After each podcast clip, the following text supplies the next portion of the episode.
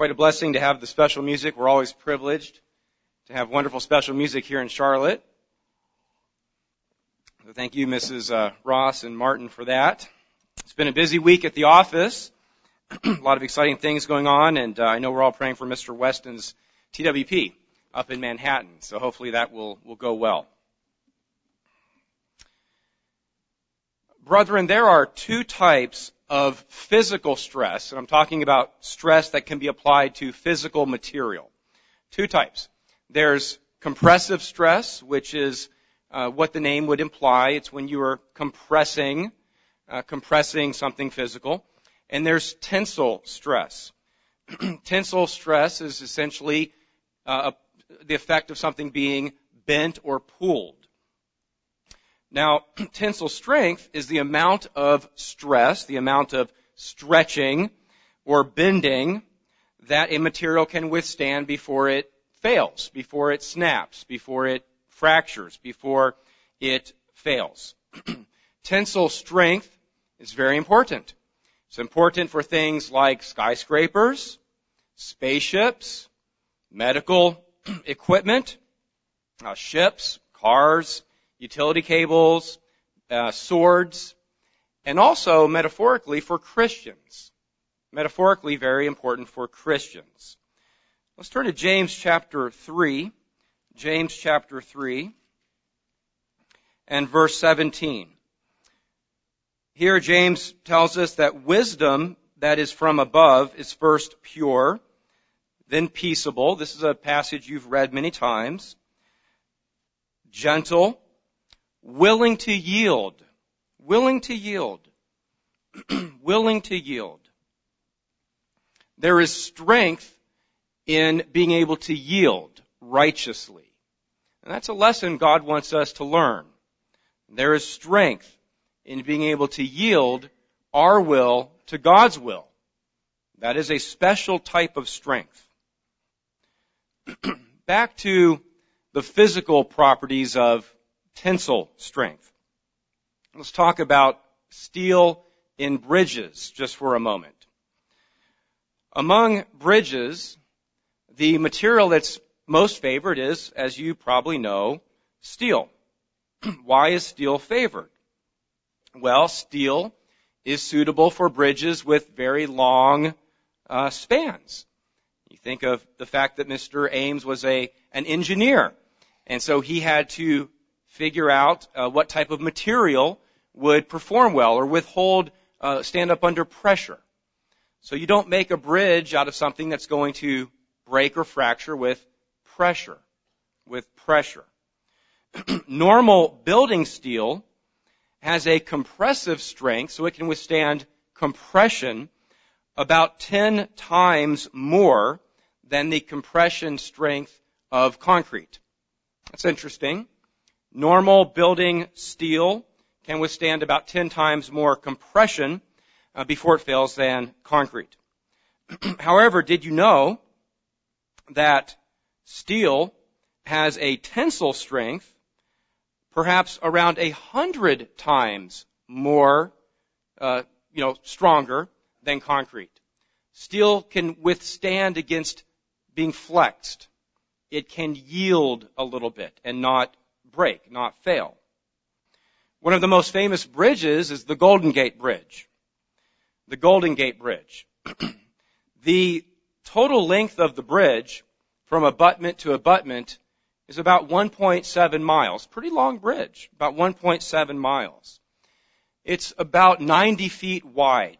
the bridge is 90 feet wide. The total weight of the bridge, including the anchorages and the cables and so forth, and this is according to a 1986 measurement, is 887,000 tons. That's a number that's hard to, you know, to, to, to understand how, how much that weighs. 887,000 tons. the load capacity of the bridge, the Golden Gate Bridge, the load capacity, what it can uphold, what it can endure, what it can support per linear foot per linear foot? 4,000 pounds. 4,000 pounds. the load on the uh, towers from the cables alone is 61,500 tons. Some estimate that the Golden Gate Bridge can hold about 22,500 tons of weight.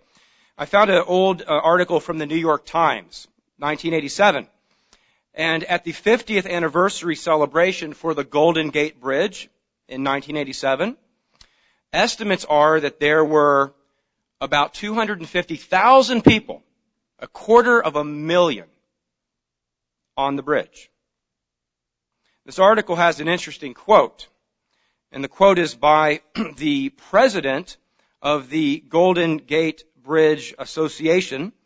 Uh, the gentleman's name is Gary Giacomini.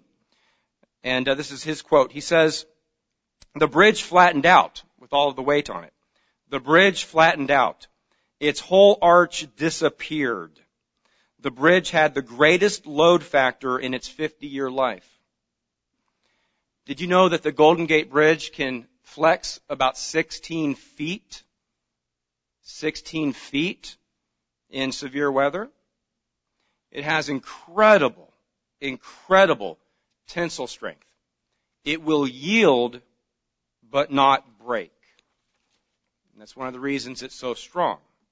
Now, of course, Christians need to develop strength. Christians face trials. Christians bear loads. Christians deal with life. So what can we learn about the importance of being able to yield being able to yield and how that's a strength. How that is a strength. Tensile strength, or the ability to yield, or the strength to yield, is important for Christians. And the title of the sermon today is simply The Strength to Yield. The Strength to Yield. What is tensile strength of character? What is tensile strength of character? Well, my definition simply would be that it's our ability to yield our will to God's, to God's will. It's our ability to yield our will to God's will. This is one of the most important uh, characteristics we can develop. now, of course, our model for all righteousness is Jesus Christ. I won't spend a lot of time uh, discussing uh, what his life, um, but I do want to bring out one example from his life which shows the importance of uh, the, the strength that can come from our being willing to yield our will to God's will.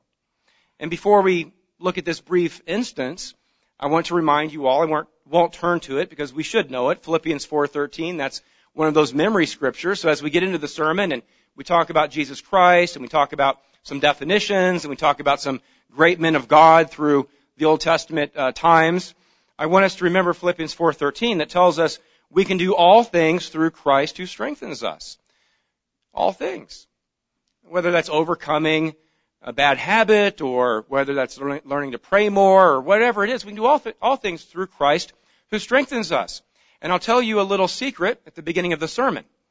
The key ingredient to developing amazing tensile strength, and I don't claim to say that I represent this. I, I just say this is something I know is true, and you all know it as well, is what? It's to have Christ living in us.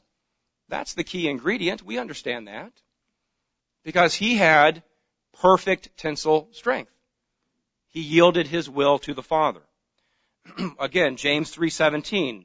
What does it say? It says the wisdom that's from above is first pure, then peaceable, gentle, willing to yield. Willing to yield. Willing to yield our will to that of the Father. Now just as the strongest steel can flex and carry the heaviest burdens, so the strongest minds can conform that, their will to God's will. Just before Jesus' arrest and crucifixion, you all know the account. Let's turn to Luke 22. Luke 22, just before Jesus' arrest and crucifixion, he went up to the Mount of Olives to pray. Now Jesus had perfect faith.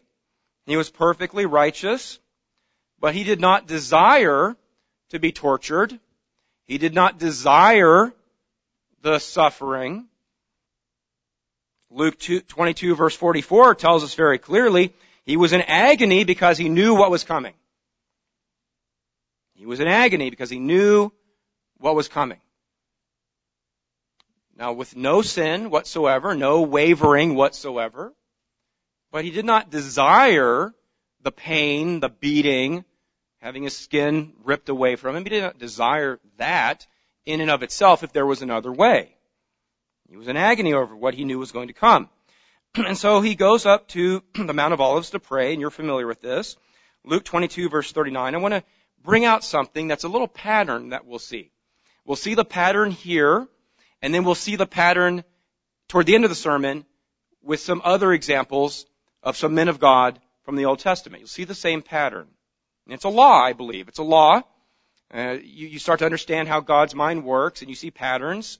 And so look, look for the pattern. See if you find the pattern. Luke 22 verse 39 is where we'll pick up. So coming out, he went to the Mount of Olives as he was accustomed. So he was accustomed to going up there and meditating, spending time with God in prayer.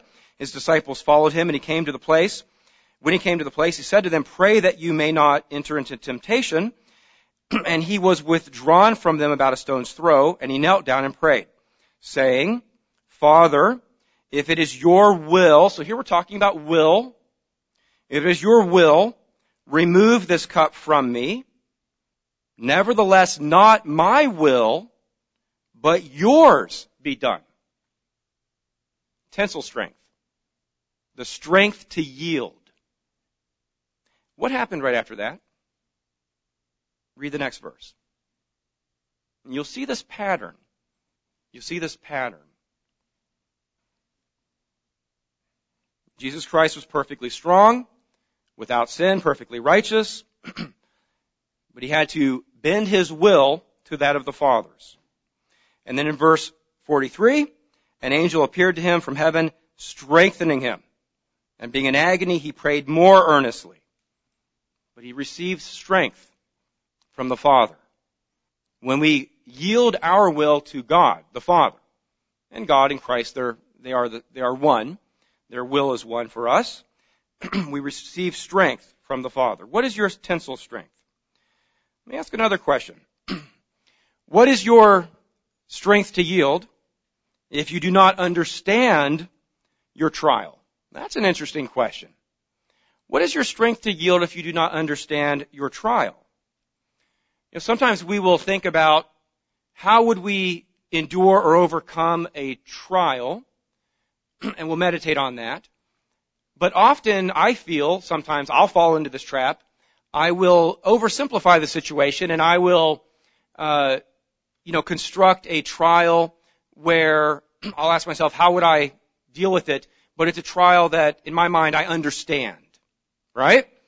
You know, you're, you're, you're told by your boss that he's going to fire you if you won't work on the Sabbath. I had that happen to me twice. Once was Sabbath, once was, uh, uh, Feast of Tabernacles. I was fired from two jobs.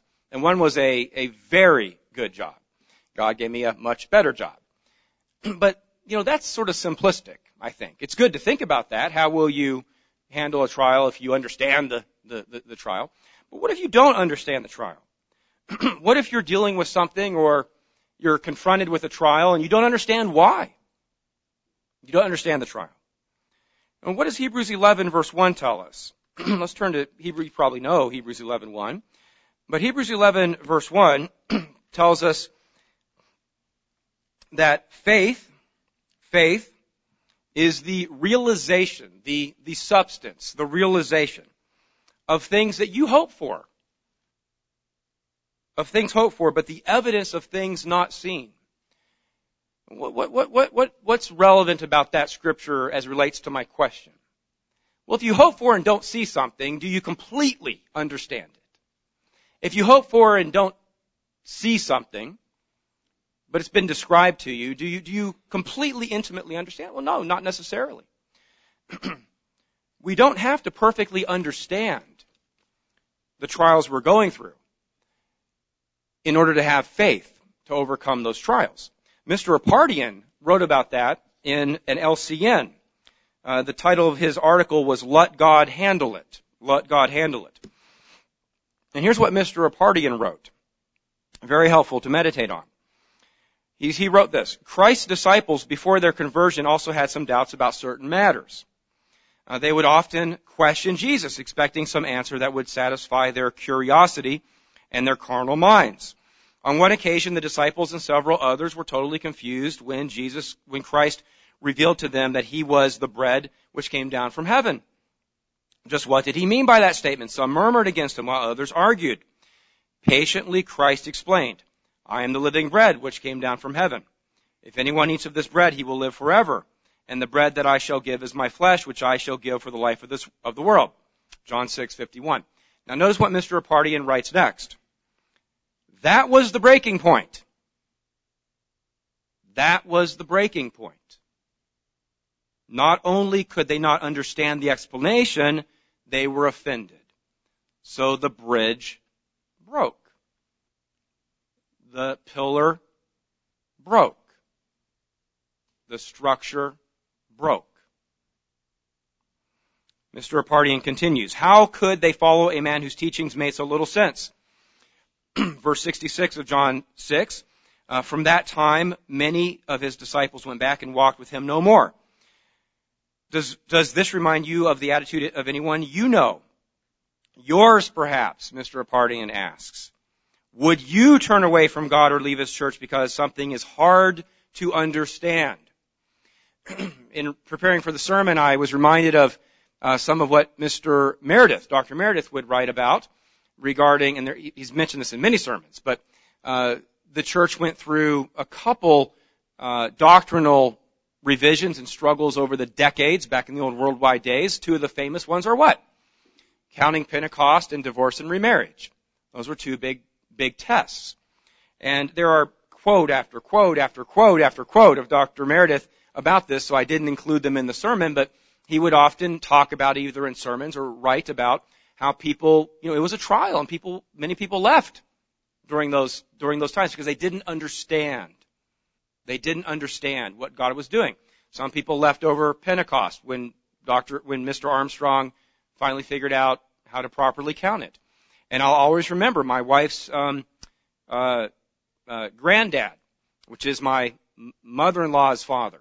Uh, his old Bible correspondence course. He had noted in there the accurate way. He was an elder in the church, and he had it noted in there the accurate way to count Pentecost. I remember he he was long dead. Um, um, and uh, I went through some of his old material, and uh, he, he he he knew how to how to calculate it properly, but at that time that he was going through the material, the church was calculating it wrong.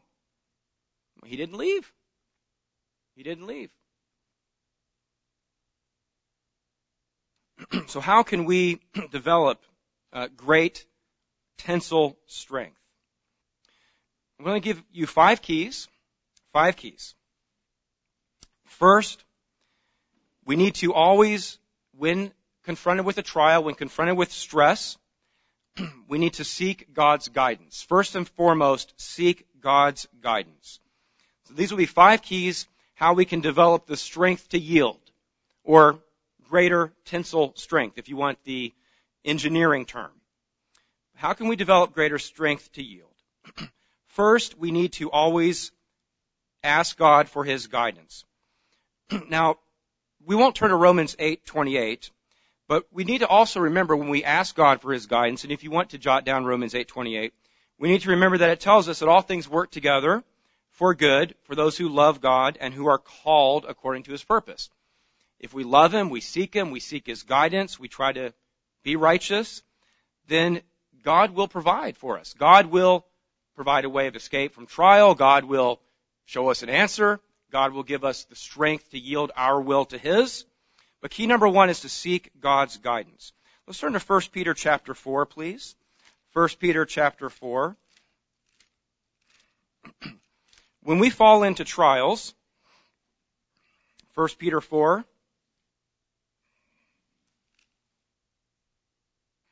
we need to remember what the apostle Peter wrote. Do not think it strange do not think it odd or strange when we fall into fiery trials. Do not think it strange concerning the fiery trial which is to try you as though some strange thing happened to you. but rejoice to the extent that you partake of Christ's sufferings, that when his glory is revealed, you may also be glad with exceeding joy. we need to remember that God is all powerful, almighty. He loves us.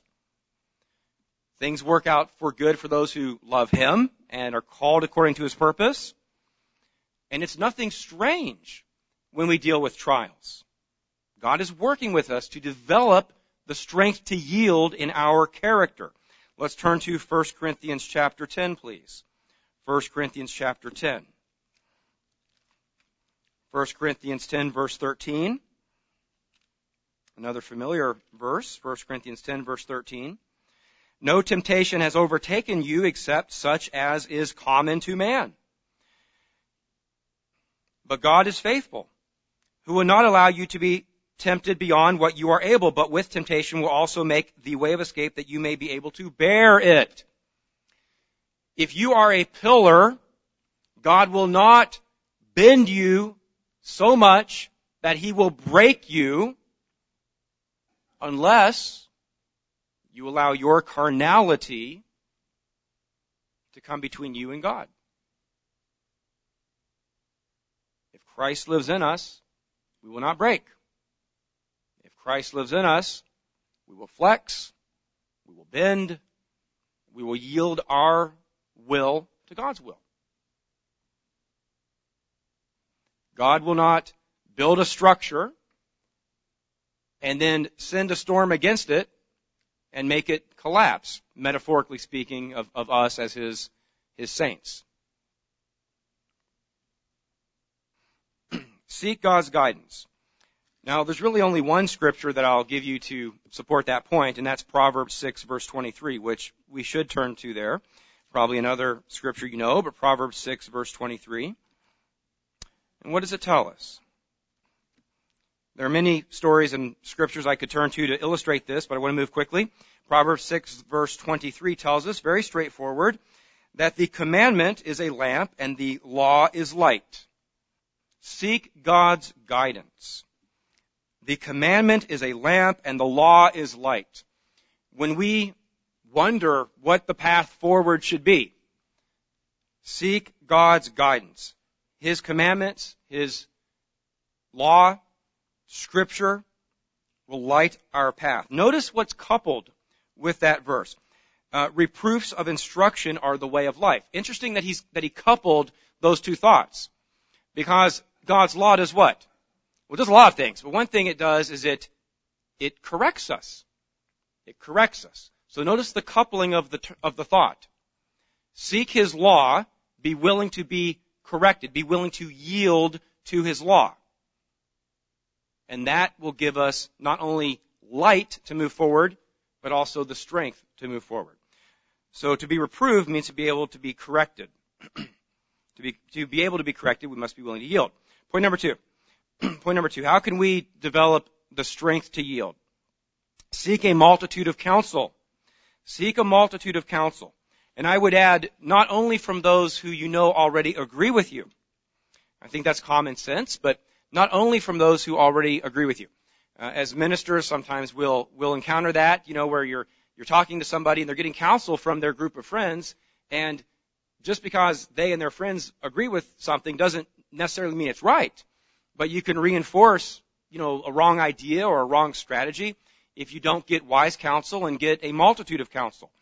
Mr. Ames talked about this in uh, one of his Tomorrow's World articles, as well as in a couple uh, other in a telecast um, titled Seven Key. The Tomorrow's World article is titled Seven Keys for Peace of Mind.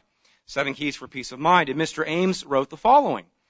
He said, "Are you willing to seek counsel to help face your stresses and challenges?"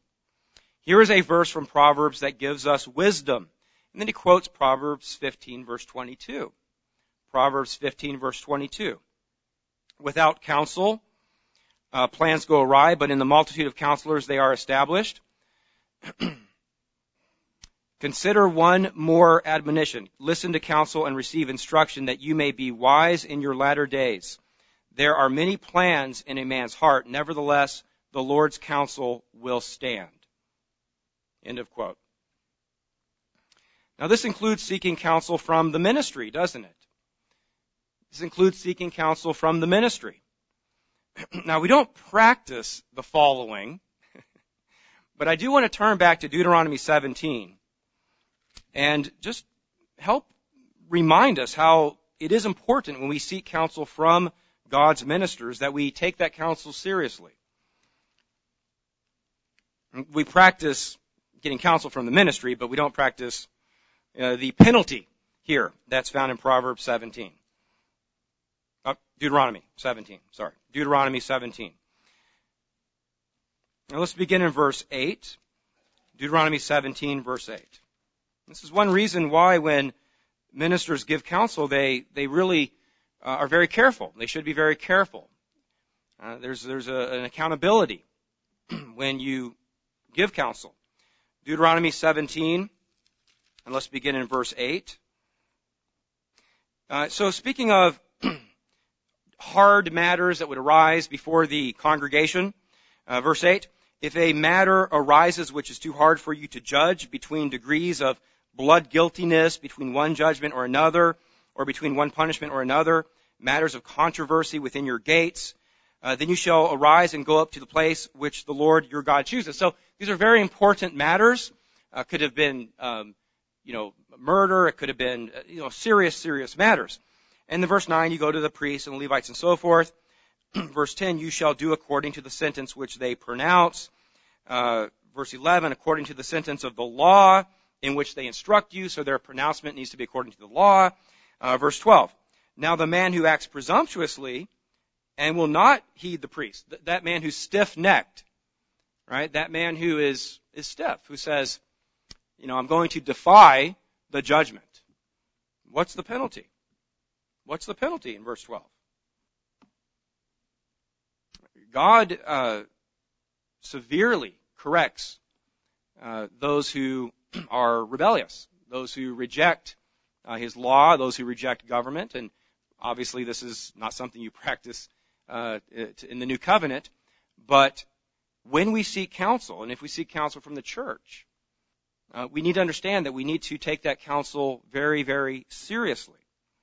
Uh, Hebrews 13 verse 17 is that uh, concept found in the New Testament as well? Yes, it is. Hebrews 13 verse 17.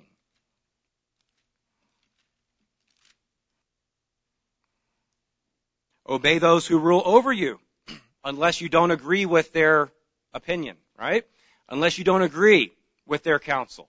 No, that's not what it says. It says, obey those who rule over you and be submissive, for they watch out for your souls. Speaking of the ministry. Now, this of course does not apply, as Dr. Meredith has written many, many times. This does not mean if somebody tells you or a minister tells you to violate God's law. And we stated that, you know, many, many times. But if you seek counsel, if you're really getting counsel, then you need to take that counsel with, you know, with a lot of weight. a lot of weight. Key number three in developing the strength to yield. Keep your mind focused on the big picture. Keep your mind focused on the big picture. Matthew 6 verse 33 uh, is a very famous scripture. It tells us to seek first the kingdom of God and his righteousness and all these things will be added to you. Won't turn there, you, you know this. Seek first the kingdom of God and his righteousness and all these things will be added to you. Do we every day have the big picture in mind? In Proverbs, it tells us where there's no vision, prophetic vision, the people will cast off restraint. And I think that's something that all of us need to remember. I need to remember. If, if we're dealing with trials, job trials, you know, family trials, work and whatever, you know, health, we need to remember the big picture. Remember what we've been called to be part of, what we've been called to do, what God's church has been called to do. and it will give us the strength to march forward. You know, the most successful armies in history were ones where their general or their leader uh, gave them the vision of what they needed to do. Whether it was charging up a hill or whether it was the Roman legions going back and forth across Italy and Gaul or Hannibal's troops. It was armies who had the vision of where they needed to go. and they could march through rain and snow and lack of food and sleep deprivation. There's great strength when we keep our mind on the big picture. You could also jot down Mark 16 verse 14 and 15. Mark 16 verse 14 and 15. And what does it tell us? Our mission is, the big picture. It was to go preach the gospel to the world. Mark 6 verse 14 and 15. I'm sorry, 16 verse 14 and 15. To preach the gospel to the world. So keep our minds on the big picture. so after um, he was risen, he appeared to the eleven. In verse 15, he tells them, uh, "Go into all the world and preach the gospel to every creature." That is our mission, and we'll have great strength if we keep our mind on the big picture. Okay, point number four. point number four. An important one. Be willing to repent when in error. How do we develop strength to yield? Key number four. Be willing to repent when in error. Now in the New Testament, there are two primary terms uh, for repentance. And you, you're pretty familiar with these. The one we talk about less, and whenever I pronounce Greek or Hebrew words, it's just my, you know, best effort. So um, but the one we talk about less is meta melam meta. M E T A M E L O M A I. Metamelomai. M E T A M E L O M A I. Now metamelomai uh, is a type of regret, and it means to have a uh, a regret, an emotional feeling. You feel sad about something. That is what Judas Iscariot felt in Matthew 27 verse 3 when he was seized with remorse. He was seized with remorse. And he returned the 30 coins and he went out and hanged himself.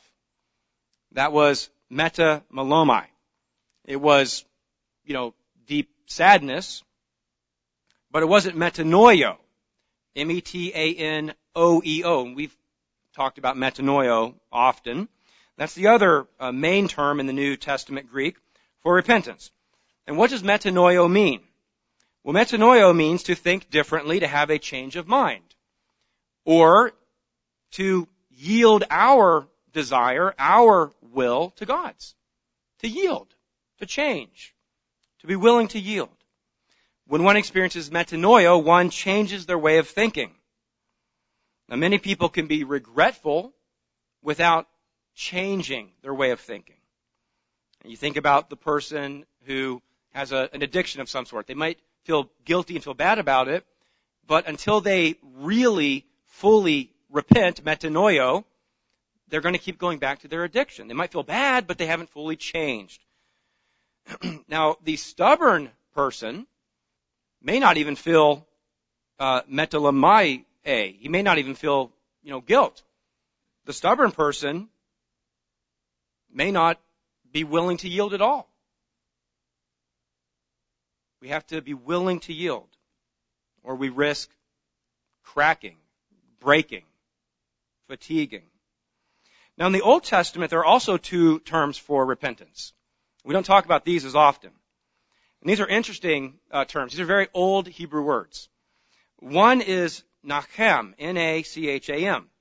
Nachem means to pant or groan, to sigh. Uh, it can connote empathy, um, it's, but it, often it's to pant or groan. And the other one is shab, or shaub, S-H-U-W-B in the English spelling. And shaub typically means to turn back. Like to turn back the waters, to turn back flocks, to turn back people. It, it can also mean a change of heart. I'm going to talk about these two Hebrew words briefly. Nahem and Shab.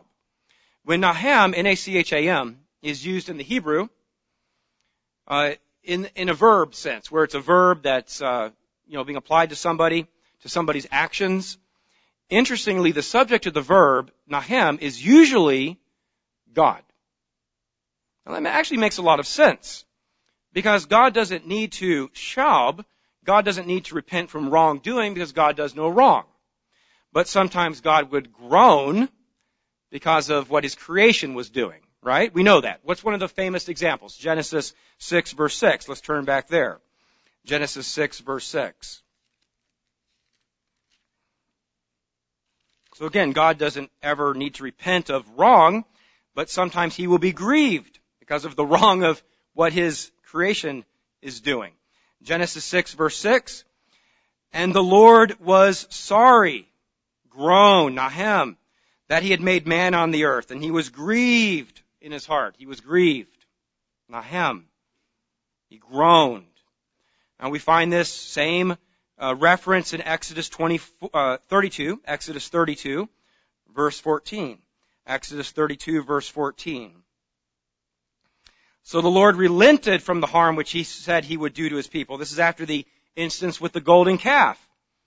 When they built the calf and they were uh, idolatrizing and um, committing fornication, it was a horrible uh, scene. And so he groaned, he was grieved, Nahem, over their Israel's terrible sin with the golden calf. But he relented. He relented. now the word in the Old Testament Hebrew shab is different. S-H-U-W-B. And we find that all throughout. It's used many times. But let's turn to 2 Chronicles chapter 7.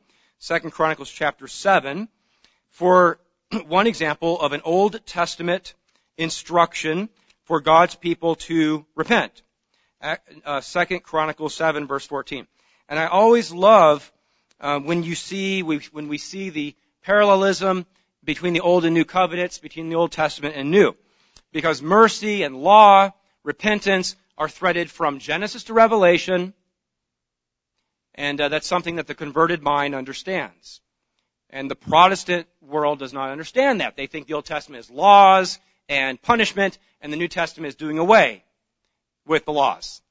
And that is absolutely wrong. You find repentance, you find mercy in the Old and the New. Okay, so Second Chronicles 7 verse 14. The word shab is found here. If my people who are called by my name will humble themselves and pray and seek my face and turn from their wicked ways, then I will hear from heaven and will forgive their sin and will heal their land. National heartfelt repentance. And what happens when we repent?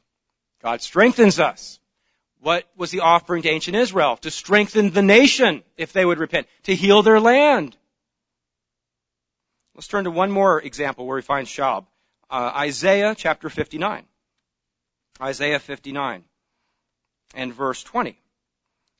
Isaiah 59 verse 20. The passage, the famous verse that talks about the Redeemer will come to Zion.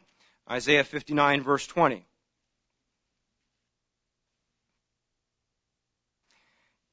the Redeemer will come to Zion, and to those who turn, shall repent, turn from transgression in Jacob, says the Lord. The Messiah, the Redeemer, Christ, He will return to those who return to Him, who repent, who seek Him. Now these two words are occasionally used together. And one of the most interesting verses is Jeremiah 18 verse 18, where you'll find both of these words used together. Jeremiah 18 verse 18. And I think it's helpful because it demonstrates uh, repentance, what, what repentance should feel like, what, what God wants from us when he, when he commands us to repent. Jeremiah 18 verse 8.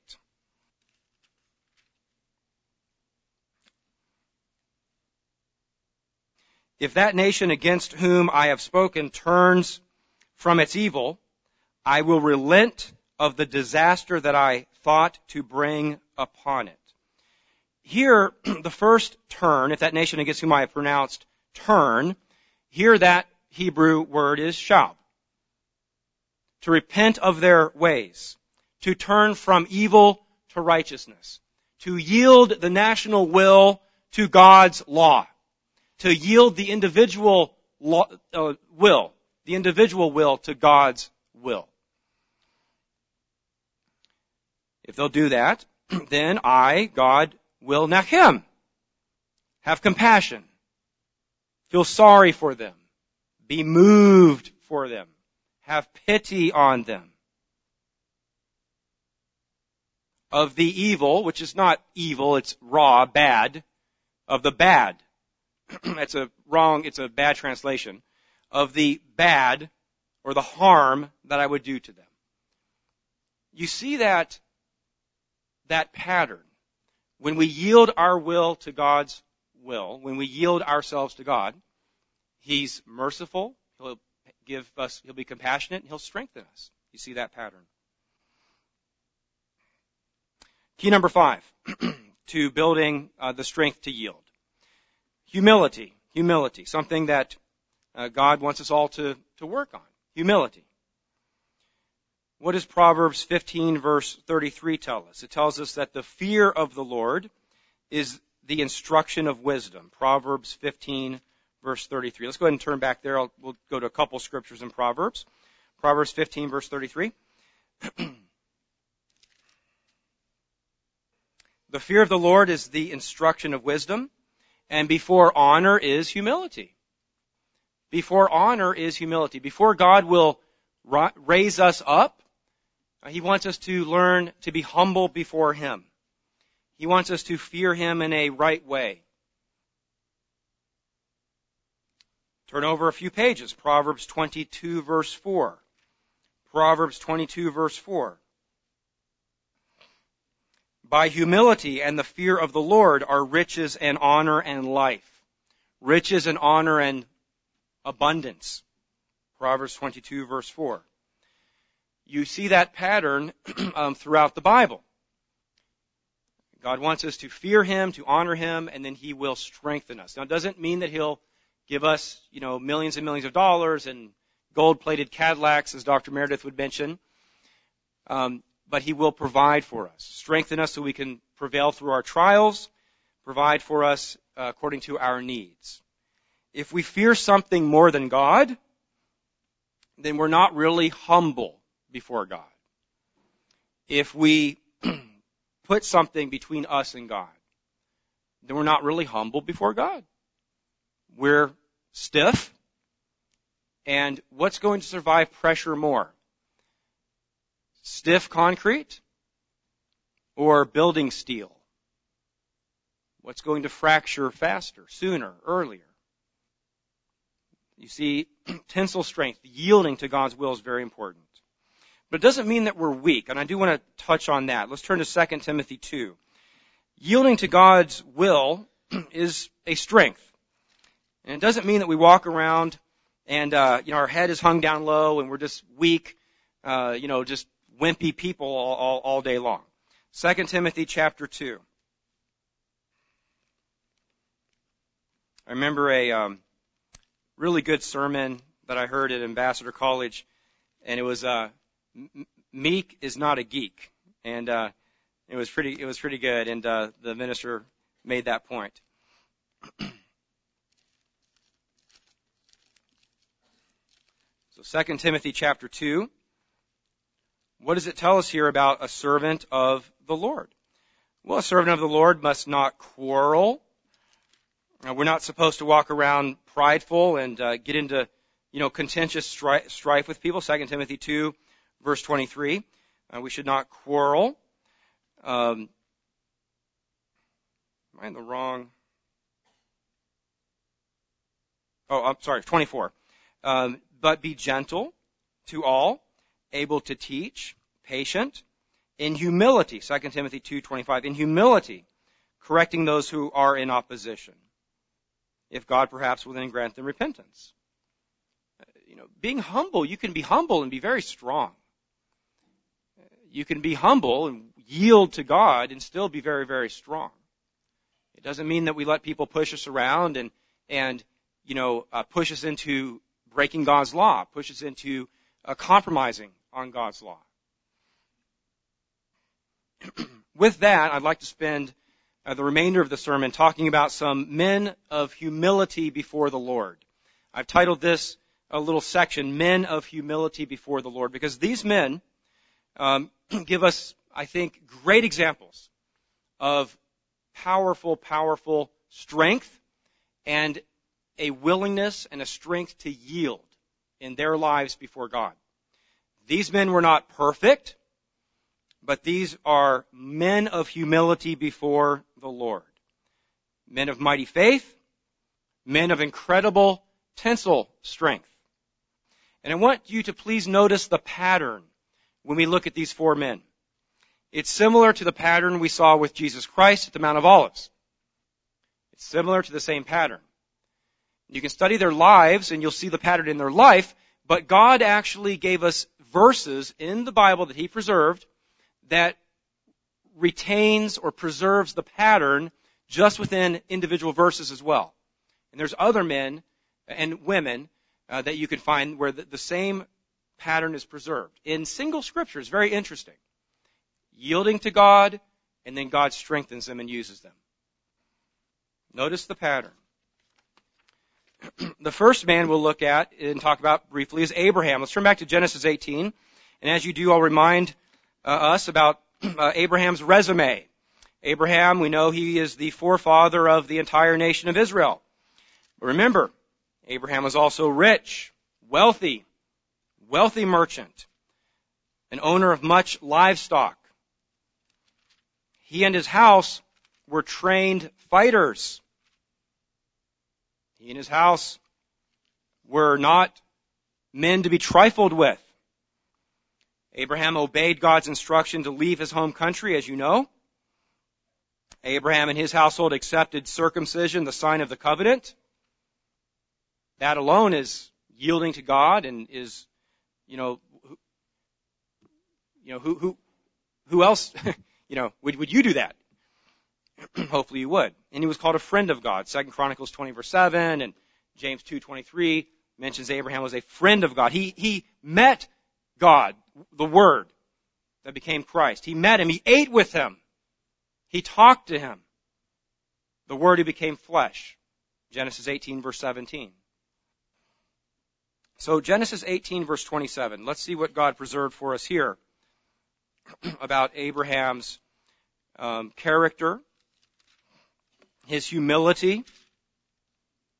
Again, he wasn't perfect in everything he did, but he's the father of the faithful, and he was willing to yield his will to God's will. Genesis 18 verse 27. Then Abraham answered and said, and this is in the uh, account regarding Sodom. Uh, Abraham answered and said, Indeed, now I am, uh, I who am but dust and ashes, have taken it upon myself to speak to the Lord. He came before God humbly, but he had amazing strength, didn't he? He was interceding for his fellow human beings before the Lord. But he didn't come before God argumentatively. Came before God humbly. And then he says, suppose there were five. And the Lord said, if I find, or, or sorry, suppose there were um, the lack of five. And then the Lord said, if, if I find 45, I will not destroy it. And you, you know the rest of the account. Abraham was a humble, humble man. And he was willing to yield. But it doesn't, doesn't mean that he was weak. we know he was willing, willing to yield because of his uh, willingness to sacrifice his, his son Isaac. but notice how when we're willing to yield, when we're humble, God will give us strength. Moses. Now God used Moses to bring the entire nation of Israel out of slavery. Moses was a prophet. Moses was humanly uh, a lawgiver. He was the author of the Pentateuch, at least probably that's what we think, and most of it. He had been a great Egyptian prince and general. He spoke to God. He was also God's friend. God performed miracles through him. He interceded for Israel many times, didn't he? He's mentioned in Hebrews in the faith chapter, a mighty man of God. But let's also look at Moses' humility, his willingness to yield. Let's turn to Exodus chapter 3. And the pattern will be a little more clear in this account. Exodus chapter 3 and verse 11.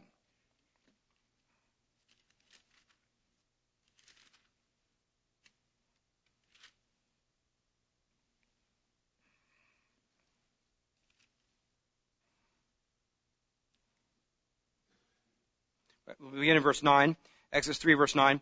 So, uh, now therefore, behold, the cry of the children of Israel has come up to me, and I have also seen the oppression with, with which the Egyptians oppressed them.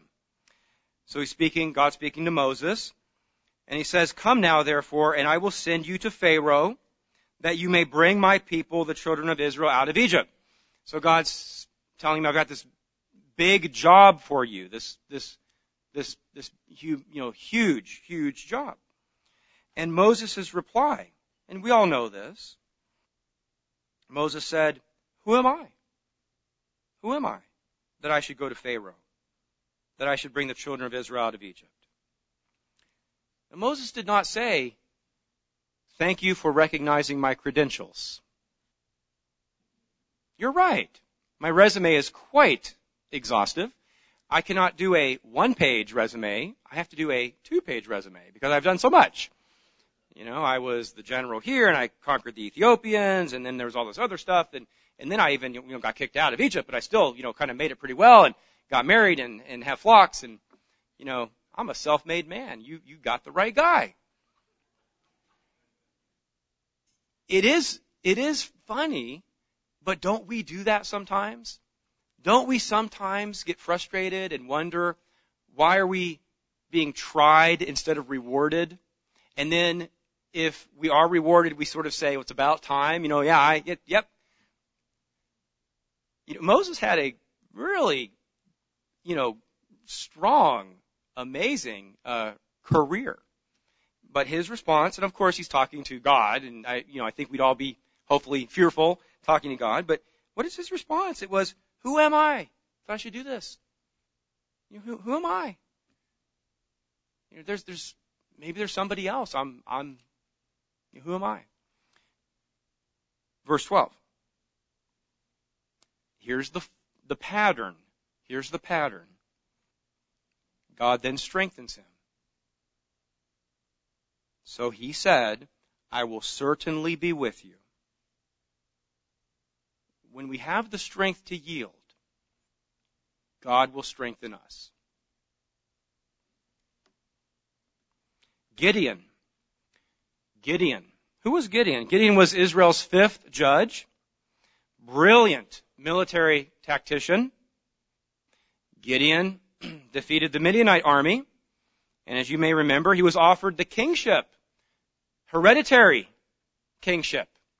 He was offered the kingship and his sons were offered the kingship by the men of Israel. He refused it. He refused it. Right there you see uh, some insight into his humility. Gideon made his mistakes, but he was a strong man, a mighty man of the Lord. He's also recorded in Hebrews in the faith chapter. Let's turn to Judges chapter 6. Judges chapter 6 and see a little uh, bit of what God preserved for us regarding Gideon and his humility and his willingness to yield his will to God's will. Judges chapter 6. I want to begin in verse 11. Judges 6 verse 11. The angel of the Lord came and sat under the terebinth tree, which was in Ophrah, which belonged to Joash, uh, the Abiezrite, uh, while the son of Gideon threshed, sorry, while his son Gideon threshed wheat in the winepress in order to hide it from the Midianites. So what we have here is Israel um, under duress, needing to pay uh, taxes uh, to the Midianites, being oppressed by the Midianites, powerful lo- local uh, nation, a fairly powerful army at that time, and Israel was, you know, groaning under their oppression. And so the angel of the Lord appeared to him and said to him, "The Lord is with you, you mighty man of valor." indication that Gideon, you know, he wasn't just some, you know, uh, complete you know, uh, uh, you know, uh, scaredy cat. He, you know, he had some some some strength uh, in him. But the angel of the Lord comes and says, "The Lord is with you, you mighty man of valor." Verse 15. And Gideon said to him, "O my Lord, O my Lord, if the Lord is with us, why then has all this happened to us?" And where are all of his miracles which our fathers told us about saying, do not, did not the Lord bring us up from Egypt? But now the Lord has forsaken us and delivered us into the hand of the Midianites. Gideon said, essentially, you know, where have you been? You've, you've not been with us. I, I believe that you are, but you've not been with us. You've not delivered us. Where's the mighty signs? Where's the miracles? What have you done in my life? How have you helped me uh, conquer this and that and get through this and that and overcome this trial and that trial? This was not a high mark, a high spot uh, in the history of Israel or in Gideon's family's existence or in Gideon's life. They were oppressed. Things were not going well for Israel at this time. You know, we have to remember the historic context sometimes. We think of Gideon, he was a mighty man, he went out and did all these things. No, at this time, Gideon and Israel were under trial, duress, and God had not performed mighty signs and wonders in the nation recently. And so Gideon says, where have you been? What, you know, where have you been? I, I know about you from the, from the past. And so, verse 14, the Lord turned to him and said, uh, verse 14, go uh, in this might of yours, and you shall save Israel from the hand of the Midianites. Have I not sent you? So he said to him, O my Lord, how can I save Israel? Indeed, my clan is the weakest in Manasseh, and I am the least in my father's house. He was also humble before God. And the Lord said to him, Surely I will be with you, and you will defeat the Midianites. When we yield to God, when we're humble before God, He will strengthen us. Last mighty man of strength, uh, Isaiah. Isaiah. Isaiah is considered by many to be the greatest of the Old Testament prophets, uh, in part because of how much revelation God gave to him, uh, how much he wrote. Isaiah is quoted at least 50 times in the New Testament, and he was a religious and political counselor to the nation, to the king. You know, Isaiah's wife was a prophetess. Isaiah was a mighty man of God. Let's turn to Isaiah chapter 6. Isaiah's ministry spanned the reigns of five kings of Judah. He rebuked soothsayers and, you know, false prophets and those who wanted to be wizards. He prophesied, prophesied the coming of the Messiah. We won't turn to it, but in uh, Isaiah chapter 11, there's that beautiful prophecy about the Prince of Peace and the establishment of the kingdom of God on the earth. Uh, Isaiah was a mighty man of God, used by God in a mighty way. Remember, it was Isaiah, let's turn to Isaiah chapter 6, who inspired Hezekiah to turn to the Lord when Sennacherib's army had surrounded Jerusalem. That was Isaiah. And God sent the angel of the Lord to the defense of Jerusalem and destroyed Sennacherib's army of 185,000. That was Isaiah. Isaiah chapter 6 verse 5. But we see humility with Isaiah as well. Isaiah 6 verse 5. Then I said, um, so this is the account of God's going to give him uh, the, the, the, calling. God's calling him to be the prophet. And so Isaiah 6, 6 verse 5, he says, Woe is me, for I am undone, because I am a man of unclean lips. I dwell in the midst of a people of unclean lips, and my eyes have seen the King, the Lord of hosts. You know, he didn't say, You've called the right guy. That's right, I've got some capacity. He was humble. He said, Woe is me. I've, I've seen the presence of, you know, I've come before God. And notice then the response. Then one of the seraphim flew to me, having in his hand a live coal, and which he taken and touched his lips and gave him, um, took away his iniquity and, you know, started to give him this, these prophecies. God rewards humility. There's great strength in being able to yield. In our lives, we want to always be willing to yield our will to God's will, our will to God's law. Sometimes we won't understand what's going on in our life. There's a trial maybe we don't understand. Like many, many decades ago when uh, the church was teaching that Pentecost was on, you know, uh, Monday and really it should have been counted differently and should have been on Sunday. Some people didn't understand. Some people left. It was an administrative, you know, uh, understanding that Mr. Armstrong had to come to. Sometimes in our life, we don't understand why we're dealing with a trial. But are we willing to yield our will to God's will regardless? Or do we stiffen ourselves? Because if we stiffen ourselves, that's the opposite of tensile strength, and we'll break.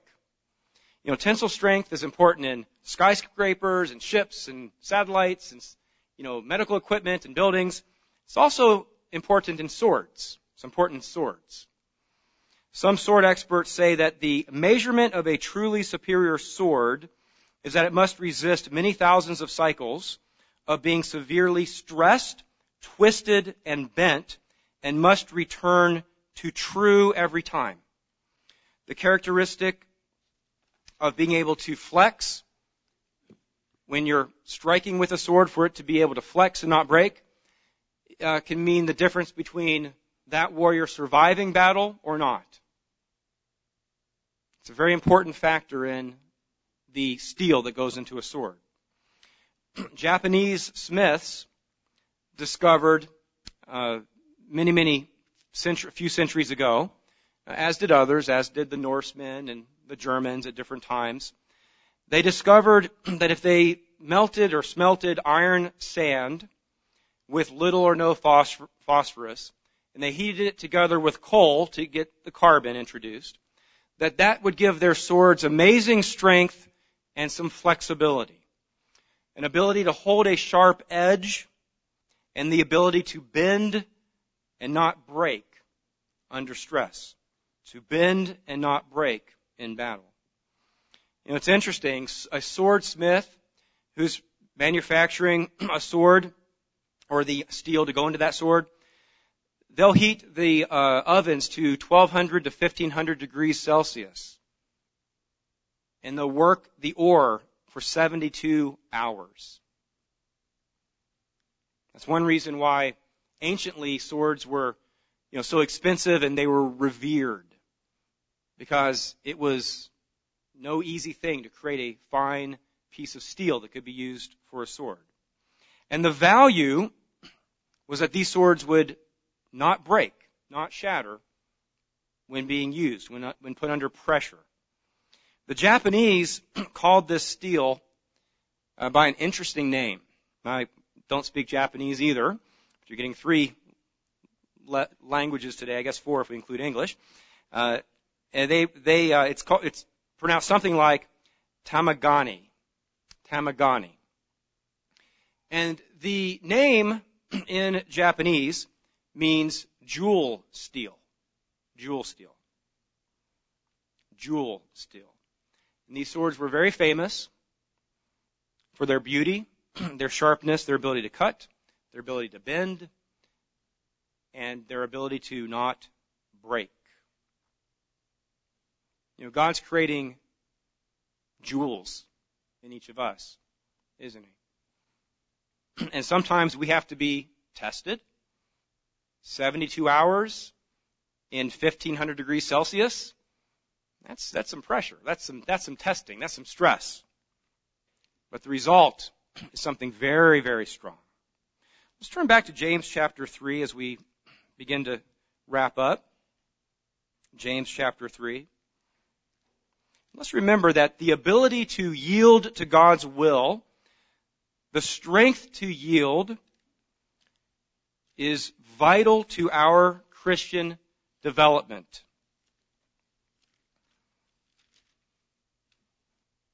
The strength to yield to God is righteousness. Some people yield to sin. That's not strength. That's weakness. But the strength to yield to God is righteousness. And what does it say in, in uh, James? James chapter 3, verse 7. Teen. James 3 verse 17. But James 3 7 is, is, is good, but not uh, exactly the, the scripture. But the wisdom that is from above, James 3 17, the wisdom that is from above is first pure. We're not trying to meditate on wrong things or figure out ways to avoid or get around God's law. Then peaceable. Then peaceable. Not contentious, not stirring up trouble. Gentle. Gentle. Able to be worked with. Willing to yield. Willing to yield. There's great strength and great wisdom, I would add, in being willing to yield. So let's remember, brethren, that only the finest steel, only the best steel, can support mighty bridges, can be put into spacecraft, skyscrapers, and even the finest swords. Being strong enough to yield is not weakness. Being strong enough to yield to God is righteous strength.